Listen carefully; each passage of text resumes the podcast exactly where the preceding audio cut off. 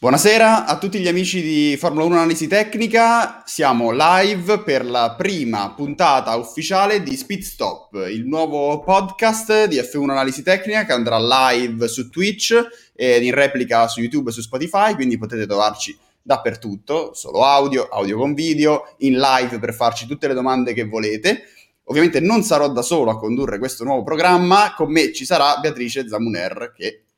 vi invito a salutare. Eh, ovviamente... E io vi saluto, buonasera e buonasera Marco. Questo perché vogliamo essere in qualche modo anche un po' un programma interattivo, attendere, no? Approfittare di, di, di, quella che è tutta la possibilità che ci dà Twitch di essere in live per farci conoscere e, insomma, eh, associare anche dei volti ai pezzi che leggete sul sito e cercare un pochino di approfondire quelli che sono i temi principali. Questa puntata va in diretta di venerdì, in questo caso sono le 17.51. Abbiamo da poco finito di vedere le due sessioni di prove libere del Gran Premio di Bahrain che eh, ci introduce a questa stagione 2021 che in qualche modo sembra essere già ricca di sorprese perché ce l'avevamo data un po' come forse troppo per scontata anche nella, nel nostro primo dialogo della scorsa settimana, nella puntata zero, avevamo detto un po' di un campionato che in qualche maniera, avendo piccoli cambiamenti regolamentari, si prospettava come una sorta di 2020 bis. Mentre invece quel che abbiamo visto nel Bahrain in questo venerdì ci lascia un po' di dubbi. Io, beh, comincerei a chiederti, tanto per cominciare, come hai visto eh, la situazione generale, se sei sorpresa, se hai avuto una conferma delle indicazioni che avevi tratto dai test e soprattutto cosa ti aspetti a questo punto dal resto del weekend? Dunque, sulla Red Bull non mi sbagliavo, l'avevo data anche per favorita proprio per la gara del Bahrain, avevo previsto un Max Verstappen Polman e, e, penso proprio che siamo sulla buona strada perché chiaramente ha dettato il passo in uh, entrambe le condizioni delle prove libere, ovviamente la prima sessione è molto poco indicativa perché non, non si svolge nelle condizioni della, della, gara vera e propria, invece la sera abbiamo avuto una vera e propria conferma, un colpo di reni dell'olandese Dietro di lui però ovviamente la situazione non è molto chiara e questo devo dire che mi ha spiazzato leggermente in quanto mi aspettavo una Mercedes molto forte da subito. E invece abbiamo, se possiamo dire, un appiattimento delle performance un midfield in cui possiamo anche includere eh, la Ferrari, la Aston Martin, eh, anche la, la stessa Alfa Tauri, quindi abbiamo veramente una grandissima bagarre, abbiamo questa McLaren con Lando Norris eh, e, che è in seconda posizione, che insomma fa ben sperare. Abbiamo anche un Ricciardo subito in palla. Devo dire che, che, ne vedremo delle belle se la situazione rimane questa, però abbiamo imparato a non fidarci troppo. Bisogna dire che i team iniziano a scoprire le proprie carte, ma non troppo fino alle qualifiche. Quindi aspettiamo. Per ora, però, la situazione mi piace.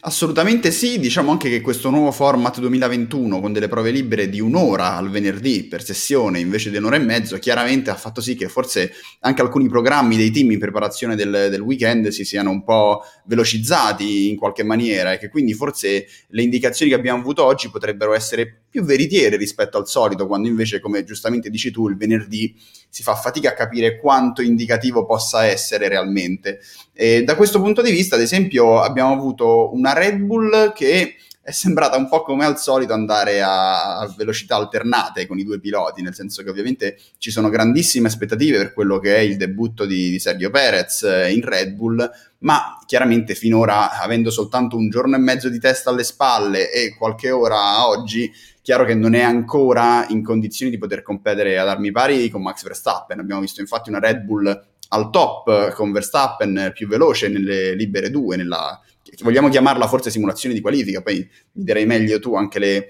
le, indicazioni che hai tratto, mentre Perez è obiettivamente più indietro, anche dietro le due Alfa Tauri, per assurdo, a parità di motorizzazione Honda, e abbiamo visto una Mercedes in difficoltà con un Bottas che addirittura la regia ci ha mostrato un suo team radio in cui diceva la Mercedes è inguidabile. Quanto trovi invece credibile questa indicazione? Ma penso che sia pura retorica, al di là di tutto, sicuramente il feeling che ha Bottas è inferiore rispetto a quello che può aver riscontrato Hamilton nella giornata di oggi e nei test stessi, però non penso che sia molto accurato come statement Sicuramente la Mercedes in questo momento non è perfetta, questo è il verdetto sul quale possiamo dire di essere tutti d'accordo per quanto abbiamo visto finora no, e può essere sicuramente considerata leggermente più vulnerabile rispetto al dominio assoluto, però da qui a dire che è inguidabile non me la sento assolutamente di assecondare le dichiarazioni di Bottas che tra l'altro era molto preso e in pista sappiamo bene che molte volte il cervello e la bocca non connettono, così come Yuki Tsunoda, tutti sorpresi dal suo team radio in cui ha, detto qualche parolaccia e insomma nessuno se l'aspettava dal giapponese, però il suo carattere emerge e devo dire che, che fa piacere anche questo. Beh, diciamo che è stato un primo giorno di scuola per tutti, no? A partire da, dai nostri amici di Sky che salutiamo, che appunto si sono sorpresi per, per alcune uscite del, del, giapponesino, che insomma eh, dimostra però di essere subito veloce. La settimana scorsa eravamo molto scettici per i tempi mostrati nei test, in cui aveva palesemente, diciamocelo, barato un pochino, no? Col DRS, a, aprendolo a piacimento per, per, avere un po' il tempo wow a fine delle, delle tre giornate. Qui però diciamo che sembra in questo momento confermare confermare una certa velocità, quantomeno sul giro secco. Eh, poi chiaramente eh, la gara è un'altra cosa, sul passo probabilmente Gasly eh, sembra un po' più concreto, ma comunque voglio dire, anche l'Alfa Tauri mostra ottimi passi avanti. Ehm, detto di Red Bull eh, e Mercedes, eh, chiaramente eh, lo sguardo viene al midfield, dove, come dici tu, la lotta sembra essere in realtà molto molto serrata. E la prima domanda che ci si fa è chi potrà essere la terza forza, anche perché è vero che noi parliamo di Red Bull e Mercedes al top, ma dovremmo forse parlare più di Verstappen e Hamilton, proprio perché come ci siamo detti Perez e Bottas in realtà hanno avuto delle difficoltà e non essendoci molto tempo poi per recuperare, non sarei così sorpreso di vedere anche un'altra monoposto, magari in seconda fila, perché no, già domani. E questa monoposto secondo te potrebbe essere una McLaren che in qualche modo ha stupito non tanto con l'arrivo di Ricciardo quanto con un Norris estremamente concreto, o per assurdo potrebbe essere una Ferrari con un Sainz che si è mostrato oggi in incredibile forma al suo debutto in rosso. Allora, devo dire che la Ferrari comunque ha, ha, dimostrato un notevole passo avanti, soprattutto nel bilanciamento, una cosa su cui entrambi i piloti Ferrari concordano, quindi sicuramente abbiamo davanti ai nostri occhi un pacchetto che riesce a proporre di più e a dare qualche garanzia in più rispetto allo scorso anno anche dal punto di vista aerodinamico e meccanico. Però devo dire che secondo me la McLaren, anche per quello che ha dimostrato oggi nella simulazione di passo gara sulle, sulle gomme medie, secondo me può, può, benissimo far valere un Norris che riesce a infilarsi magari in seconda fila, anche perché eh, la media tra i due piloti è sul 38 alto nella simulazione del passo gara, invece vediamo per esempio eh, Vettel e Stroll che sono sul 39 basso, eh, Hamilton e Bottas un pochino altalenanti, però chiaramente tra il 37 alto e il 38 basso. Eh, invece diciamo che la Ferrari non ha dimostrato un'estrema costanza sia con la gomma soft che con la gomma eh, più dura. Quindi io mi sento di, di mettere il mio penny su Lando Norris e su una McLaren che comunque anche durante i test ha avuto modo di dire la sua senza deludere e senza sorprendere neanche troppo. Chiaro, guarda, su questo Beati ti chiedo un piccolo approfondimento perché mi interessa molto sapere come la pensi, perché eh, tu giustamente adesso parlavi tanto di eh, quello che è stato poi il giro one shot nella simulazione di qualifica, ma tu ci parlavi già di, di, di passi gara, giustamente facendo un passo avanti. Allora ti chiedo, in primis, che tipo di strategia ti aspetti? Nel senso, credi che sarà un due stop per tutti o ci sarà come al solito qualcuno magari nel midfield che tenterà il colpaccio magari montando delle hard che tutto sommato sono sembrate non così veloci, ma quantomeno molto costanti, che potrebbero magari portare un team minore a partire con una soft e magari fare poi tutto il resto della gara con una hard. Chi ti immagini che può magari pensare semplicemente di eh, proporre qualcosa di diverso, ecco. E al contempo ti chiedo quindi, anche in ottica ci siamo detti di McLaren e Ferrari, quanto pensi che poi in realtà eh, la qualifica possa essere o meno un'indicazione concreta in, in termini della gara. Voglio dire, un, siamo comunque in Italia, no? quindi parliamo principalmente inevitabilmente poi a, a un pubblico che è di fede ferrarista, quanto potrebbero farsi venire l'acquolina in gola dopo domani un eventuale, magari non so, seconda, terza fila di, di, di un Sainz particolarmente in palla? Diciamo che ci sono delle buone possibilità perché vediamo, insomma, eh, i risultati di oggi ci possono dare ragione sul fatto che sia bagarre effettivamente tra queste due squadre, quindi tra McLaren e Ferrari. Io ti dico che secondo me Ferrari con Sainz può azzardare le classiche strategie alla Verstappen in cui, dato che questa Ferrari sembra non mangiare le gomme, quindi è una, un punto a suo favore notevole, il che, tra l'altro, è qualcosa a cui non ci hanno abituato dalle parti di no, Maranello. Assolutamente, siamo anni, rimasti quindi, molto wow. sorpresi. E quindi penso che Sainz possa fare queste strategie un po' alla Verstappen in cui può sorprendere con, uh, con una gomma dura. Quindi sarà molto interessante perché McLaren io la vedo molto lineare in quello che saranno le sue previsioni di, di strategia, anche in linea al fatto de, dei risultati, perché è molto costante, si si vede che è a proprio agio anche in queste condizioni normali e con la, la, classica strategia, mentre Ferrari potrebbe azzardare qualcosa di diverso.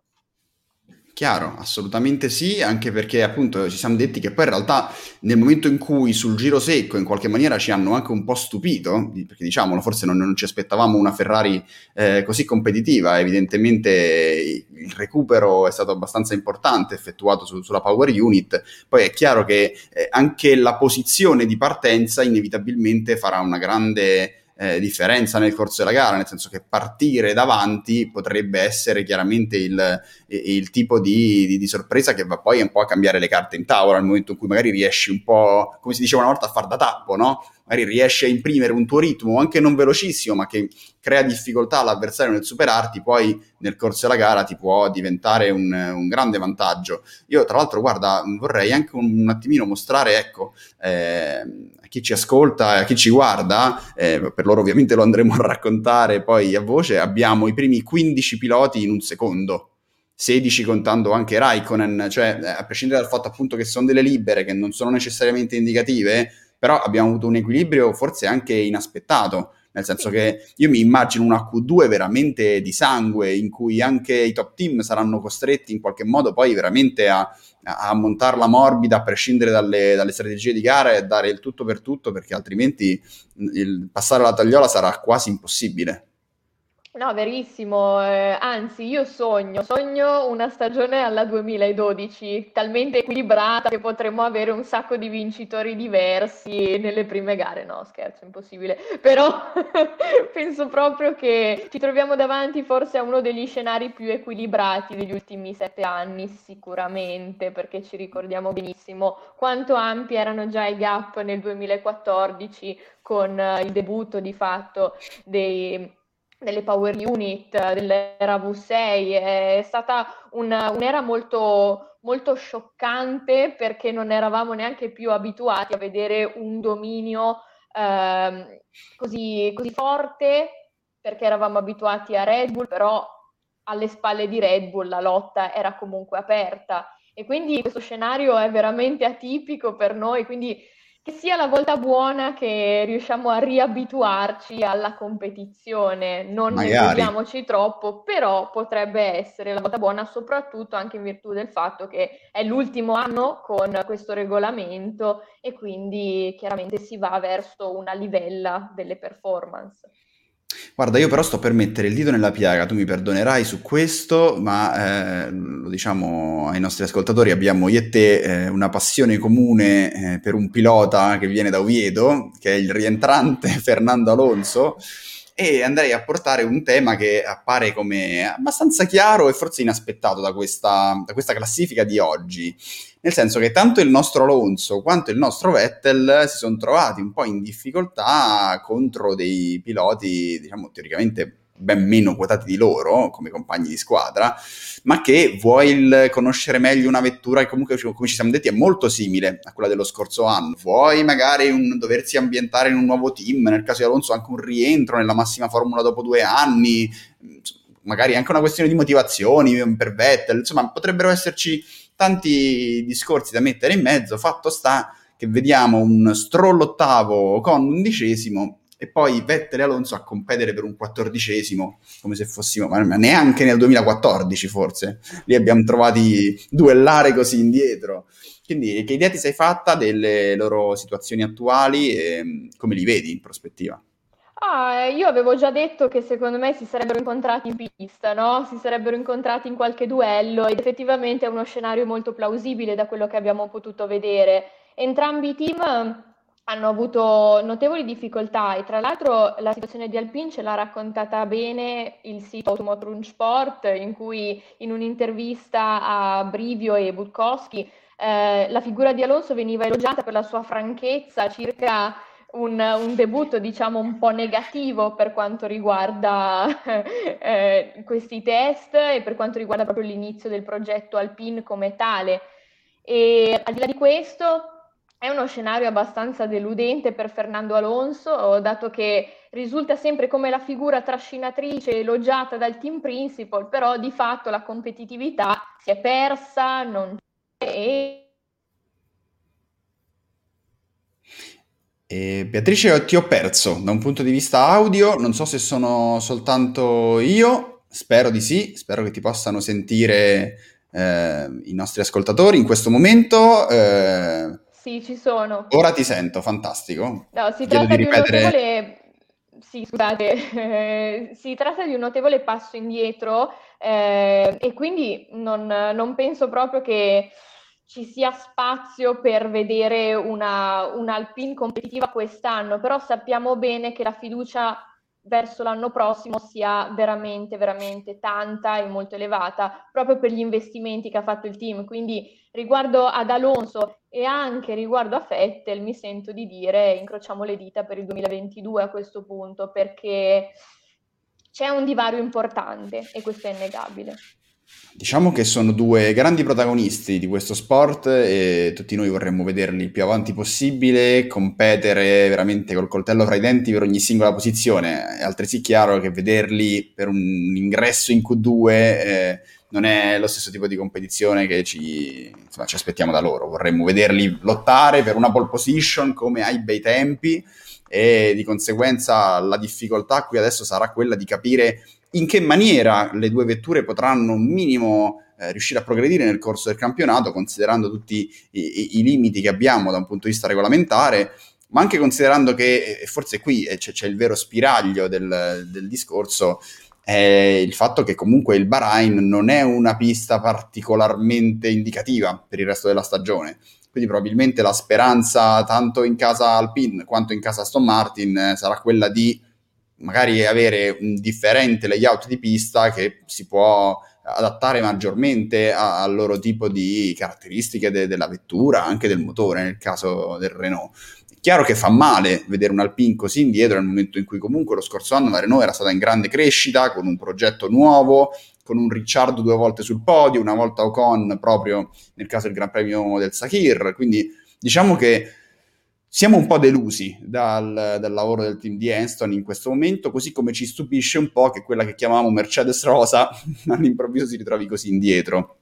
Quindi viene anche da domandare se non ci sia proprio un problema generalizzato, magari in, in quel tipo di vettura, quella che era la Mercedes, per capirci, dello scorso biennio, e che invece non sia altro che una situazione in cui è soltanto Hamilton in grado di guidare sopra questi problemi. Chiaro che è, è, è difficile immaginare in che modo questi problemi possano essersi materializzati un po' all'improvviso. Questo è, è, il vero punto di domanda.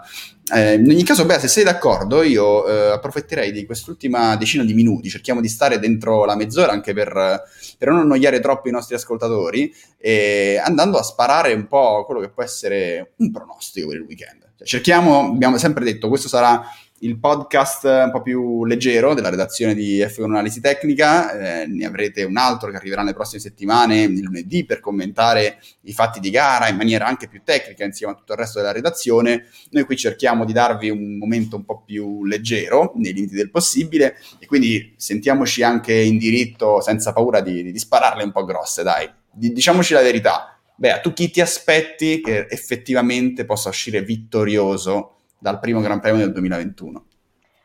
Sinceramente sono molto indecisa tra Verstappen e Hamilton, mi rendo conto che sia una scelta abbastanza scontata, però il dubbio c'è. Iniziamo, andiamo, andiamo per gradi. Secondo me Max Verstappen può conquistare la pole position domani. In gara okay. è un'altra storia. Mi aspetto comunque una lotta molto serrata tra quella che è la Mercedes numero uno e la Red Bull numero uno. Eh, mi ricordo che la settimana scorsa avevo dato Perez come outsider, forse sono stata un po' troppo ottimista. Eh, io ci credo ancora in questa, in in questa diciamo, ripresa nel corso del weekend da parte di Sergio Perez, forse non mi aspetto così tanto un miracolo e quindi al terzo posto, sapendo che Valtteri Bottas è in seria difficoltà rispetto al compagno di squadra e anche Ser- Sergio Perez, metterei Lando Norris, quindi metto un podio che presenta una power unit Honda e due motorizzati Mercedes. Quindi in qualche modo un po' uno specchio di quello che abbiamo visto oggi, in qualche maniera, ecco, con un Norris eh, a fare un po' eh, la, la, voce grossa tra, tra, i possibili outsider, ecco. Io da questo punto di vista, se ricordo bene, la scorsa settimana avevo indicato Ricciardo come una possibile sorpresa di questo primo weekend. Diciamo che potrebbe ancora essere una, una buona scommessa, anche se oggettivamente un Norris così in palla eh, mette un po' in difficoltà l'australiano nel momento in cui comunque, come ci siamo detti, c'è una difficoltà comune in questo momento da parte di tutti quelli che sono saliti su nuove monoposto in questo 2021 proprio per, per tutte le ragioni di cui abbiamo parlato, sul fatto che comunque sono vetture molto simili alle precedenti su cui magari ci sono molti teammate delle new entry che in realtà hanno già grande esperienza su queste vetture. Io dal canto mio eh, voglio credere che in realtà la Mercedes abbia gestito questo vantaggio importante che aveva nello scorso anno e che si sia per assurdo un po' nascosta anche oggi. Quindi nel mio pronostico voglio puntare su Hamilton vincente davanti a Verstappen. Chiaro che la lotta per la vittoria in questo momento è inevitabilmente legata a loro due, ma sul terzo gradino del podio c'è, c'è, grande, c'è grande incertezza. Quindi io per un semplice spirito di, così, di, di, coerenza in qualche maniera dalla scorsa settimana, per quello che vale, voglio provare a confermare un po' il mio, eh, diciamo, il mio pronostico su Ricciardo. Eh, quello che però ti vado a chiedere, provando un pochino già a lavorare in prospettiva, eh, mi rendo conto che è un, un lavoro, è un puro esercizio di stile, ma d'altronde siamo qui un pochino per provare anche a ragionare su quelli che potranno essere i mesi a venire. E quindi ti chiedo, al netto di quelli che sono i pronostici per questo primo Gran Premio, che idea ti sei fatta su quello che potrà essere la prima parte della stagione? Nel senso, eh, ti immagini che poi al netto delle, delle, forze in campo che abbiamo visto a Sakir possa tornare a esserci una netta supremazia di un team rispetto all'altro e quindi regalarci, ahimè, un altro tipo di campionato come quello che abbiamo visto negli ultimi anni in cui dall'inizio alla fine ci potevamo esaltare per uh, delle singole gare particolarmente entusiasmanti, ma in cui sapevamo già fin dall'inizio che il, il, campionato era saldamente nelle mani di Hamilton e mai veramente in dubbio, quanto invece credi che quello che abbiamo visto oggi possa essere veramente il preludio ad una inaspettata stagione di grande divertimento, di grande lotta fino alla fine, con almeno un paio di piloti di scuderie diverse capace di darsene di santa ragione fino veramente all'ultimo di quello che saranno un calendario lunghissimo, 22 gare. Allora, io mi aspetto, come avevo già anticipato a inizio puntata, una stagione relativamente equilibrata. Mi aspetto sicuramente che ci sia una supremazia che emerga a un certo punto, anche perché a livello di sviluppi ovviamente ci saranno numerose novità da parte dei team, ma ricordiamoci sempre che si va verso questo esaurimento progressivo proprio in virtù del fatto che l'anno prossimo si, si cambi musica, si cambino regole e cambi un po' tutto. Dobbiamo anche analizzare i vari circuiti, le varie tappe, quindi io per questa prima parte di stagione non, non mi aspetto una, una, netta supremazia anche perché ci sono circuiti che regalano abbastanza sorprese, come per esempio Imola, nonostante sia la classica processione data dalla difficoltà di sorpassare, però ricordiamoci bene che anche l'anno scorso ci possono essere degli outsider come Alfa Tauri, che ricordiamo grazie ai Filming Day aveva un netto vantaggio in termini di setup, in termini di dati, poi abbiamo Portimao che con i suoi saliscendi può sicuramente rappresentare una tappa interessante. E io, io, mi sento di dire che avremo dei valori in campo molto interessanti proprio per il fatto che ci saranno forse più di un team eh, che si potranno contendere. la vittoria storia. Eh, potete immaginare quali siano, non penso che sia nulla di nuovo su questo aspetto, quindi Mercedes e Red Bull, con la variabile in più di un midfield che sarà sicuramente la goduria della stagione. Lasciamo perdere insights in stile Drive to Survive, però immaginiamo bene la tensione all'interno dei team quando ci saranno delle battaglie in qualifica in cui gli stessi compagni di squadra si faranno fuori a vicenda per un knockout dal, dalla fine del Q2. Quindi sarà molto tosta e io mi aspetto un passo avanti in termini di spettacolarità, questo lo posso dire con certezza. Ok, molto bene, molto molto bene anche perché sì, ci siamo detti poi in realtà, a proposito tu giustamente citavi Drive to Survive di cui abbiamo parlato nella puntata zero e anche un mm. po' del nostro scetticismo verso un determinato modo di voler a tutti i costi raccontare la Formula 1 moderna. Diciamo che in quest'ottica chiaramente avere questo tipo di equilibrio eh, dà un enorme aiuto anche eh, a chi come noi cerca di raccontare la Formula 1 e di renderla il più possibile appassionante per chi ci segue andando un pochino anche a raccontare in retroscena, retroscena che chiaramente sono vitali per poter, no, come dire, entrare a 360 gradi nel mondo della Formula 1, al contempo è altresì vero che non possiamo neanche forzare delle rivalità che non esistono. Quindi ben venga anche per assurdo il fatto che anche nel, nel, nel midfield quest'anno ci siano dei grandissimi nomi a competere, no? Perché comunque a parità di competere per un ottavo, nono, decimo, quindicesimo posto, chiaramente parlare di Alonso, Vettel o Raikkonen eh, rispetto ad un, eh, dico per dire Tsunoda, con tutto il rispetto del mondo, magari sarà un futuro campione del mondo, non lo sappiamo, chiaramente per, per chi ci ascolta fa una grande differenza. Eh, di conseguenza io credo che sarà molto importante anche capire in che modo si evolverà la parte dei regolamenti legata a questa Formula 1, nel senso che eh, a prescindere da, dalla rivoluzione che arriverà al lato monoposto nel 2022, ma abbiamo parlato prima di queste nuove prove libere da un'ora, ma è palese che l'arrivo di un eventuale sprint race sarebbe un'altra grande rivoluzione che potrebbe rimescolare le carte in tavola. Tu come la vedi questa eventualità? È sicuramente un progetto in fase embrionale, in fase sperimentale e io sono una dei, diciamo, dei supporters di questo tipo di, di novità perché non fa male a nessuno rimescolare le carte in questo modo, soprattutto guardando al passato recente, guardando alla mancanza di spettacolarità nelle gare, quindi qualsiasi incentivo, qualsiasi modifica nel format eh, è ben accetta a questo punto. Non lo so quanto utile possa essere alla lunga, però al termine di un'era turbo-ibrida così diciamo noiosa e scontata, nonostante eh, le, le, belle gare ci siano sempre state in ogni stagione, io, io penso che, che, sia molto necessaria. Ehm, però mi sento, mi sento, anche di dire che un, un certo grado di, di purezza e di di regolarità riguardo a, a, la, a, quella che è la tradizione della Formula 1 va mantenuta. Quindi io questo passo oltre la sprint race, come avevano detto, con varie griglie invertite, non lo farei assolutamente. Però okay. in alcune tappe istituire questa piccola modifica nel format la, la vedo bene, quindi non sono... Potrebbe molto... essere interessante. Esatto, Anche io tu hai... hai... domenicali. Hai parlato tra l'altro poi di un punto fondamentale, cioè del fatto che in realtà negli ultimi anni non è mancato lo spettacolo in pista, eh, in senso stretto. Quello che è mancata purtroppo poi è una costruzione di un mondiale il più possibile eh, affascinante da un punto di vista anche di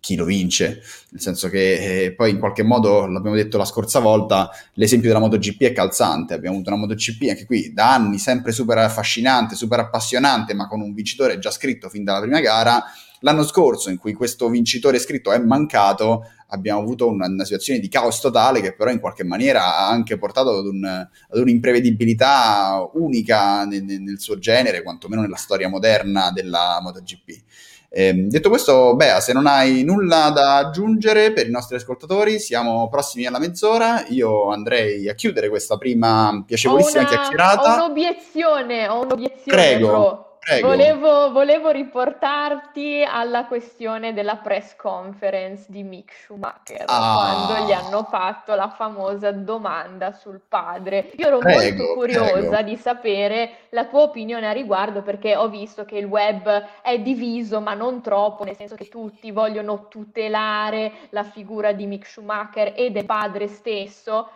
però questa politica di Sabine Kem di chiudere i battenti a ogni informazione proveniente dalla famiglia Schumacher paga alla fine perché le domande così io, io me le aspettavo francamente non, non, c'è covid che tenga con tutte le sue limitazioni per impedire una domanda del genere io me l'aspettavo non dico che condivido ma, ma riconosco da dove provenga questo, Chiaro. questa voglia di, di sapere questo interesse qualcosa. in qualche maniera sì. Chiaro. Poi ha Guarda, io... un'opinione sul, sul, un'opinione, quale sarebbe l'opinione del padre sul debutto del figlio, quindi nulla di personale sulla salute. Certo, allora io eh, ormai quattro anni fa eh, ho scritto una tesi per, per, la mia laurea magistrale raccontando proprio da un punto di vista di comunicazione quello che era il caso del, appunto da, dall'incidente di Michael Schumacher in poi e individuavo proprio il, il motivo cardine del, della strategia messa in campo appunto da Sabine Kem proprio nell'ascesa di Mick Schumacher, nel desiderio in qualche modo di tutelarlo e di tenerlo un po' sotto una bolla di, di cristallo, mettiamola così. Non cambio idea a distanza di anni, credo che questa volontà da parte loro verrà portata avanti fino alla fine. Eh, si scontrerà chiaramente nel momento in cui, come adesso, è in Formula 1 e a maggior ragione quando arriveranno i risultati, eh, se arriveranno i risultati, lui sarà sempre più sotto i riflettori, queste domande si moltiplicheranno. Io, Io sono convinto per... però che loro... Tu dubiti dei risultati, noi parlavo delle domande, sì, sì. Ok. Le domande sui risultati non siamo così sicuri, assolutamente no, però ecco, io credo che questa strategia verrà perpetrata veramente all'infinito, fino a quando veramente qualche, qualche giornalista anche di, di, quelli con il nome un po' più conosciuto si, si scoccerà definitivamente, e allora lì forse forse cambieranno le cose, ma non è detto. Non è detto. Io sogno in un Walter Koster che, che, riemerge dalla pensione e inizia a fare una domanda lunghissima su Schumacher. Sare- sarebbe veramente il sogno di tutti noi amanti dei memini sul web. Detto questo, eh, noi per oggi vi salutiamo, vi invitiamo a continuare a seguirci, saremo live nuovamente venerdì prossimo. E seguiteci su tutti i canali di Formula 1 Analisi Tecnica, sul sito, su Twitch, su YouTube, su Facebook, Instagram, Spotify, dappertutto, dove volete. E buona serata a tutti, buon primo weekend, finalmente ricomincia il campionato. Alla prossima. Grazie.